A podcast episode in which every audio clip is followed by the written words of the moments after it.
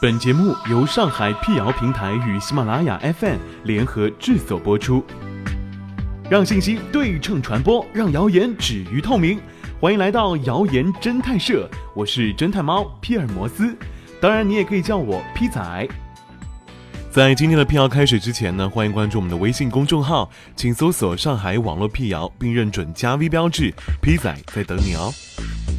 生活节奏快，生活压力大。无论是久坐办公室的年轻人呢，还是退休在家安享晚年的大爷大妈们，在这个全民健身的年代当中，都愈加重视健康。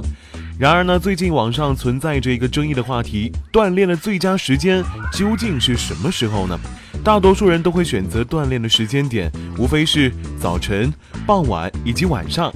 近日，网上流传一篇题为“可怕”。晚上运动锻炼就等于没病找病的文章，文中罗列了种种老人晚上坚持锻炼结果生病的案例，又援引了《黄帝内经》中关于日吸阳气已虚不宜运动的说法。那么事实究竟是如何呢？疑惑一：《黄帝内经》都这么说了，会有错吗？《黄帝内经》上的确是记载了“故阳气者，一日而主外，平坦阳气生，日中而阳气隆，日西而阳气已虚，气门乃闭，是故木而收聚，勿扰筋骨，勿见勿露。凡此三时，形乃困饱。”也就是说呢，人体的阳气呢有护卫肌表的功能。中医认为，夜间剧烈运动是伤阳的表现。但九点至十一点呢，建议可以散散步，进行一些相对舒缓的运动了。十点至一点之后，则应该考虑到尽量入睡比较好。现代说法虽古书上是这么建议的，但中医老师考虑到年轻人白天没时间锻炼，认为即便是晚上锻炼也是利大于弊。而且运动呢还可以促进睡眠，但记住睡前一个小时不宜做剧烈运动。疑惑二。早上空气清新，适宜运动。在大多数人的印象当中，都认为早上空气清新。然而，这仅是我们的空气不太流通的房间里睡了七八个小时，来到室外的错觉而已。总的来说，造成空气污染物日变化的两个主要原因是大气扩散条件和污染物排放的日变化。大气扩散条件，通俗点讲呢，就是说地面风越大，风速越高。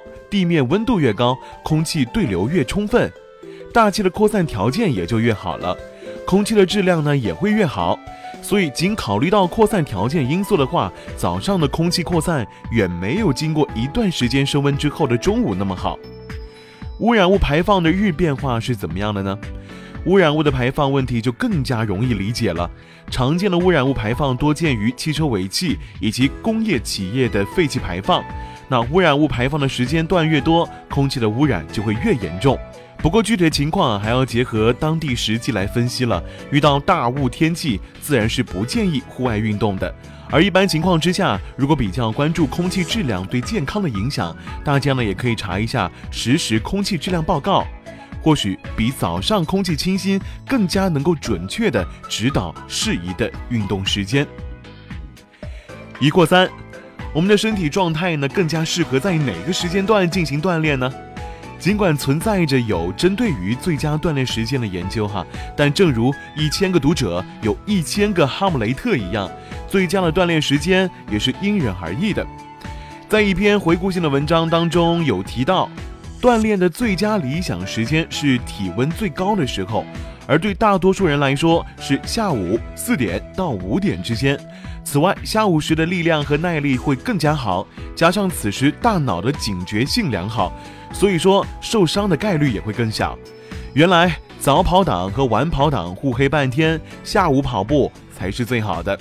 不过人本身呢也是有一定的适应和调节能力的，通过每天固定的时间段来进行锻炼，身体是可以适应这样的节律的。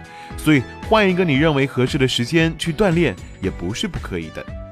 提醒大家几个运动的注意事项：第一，早起运动为预防出现低血糖呢，可以嚼一块巧克力；第二，晚饭之后呢，不宜立即运动，因为饭后消化道需要大量的血液来供以吸收营养，而运动的时候呢，肌肉也同样需要更多的血流供应，此时运动着实让血管为难了。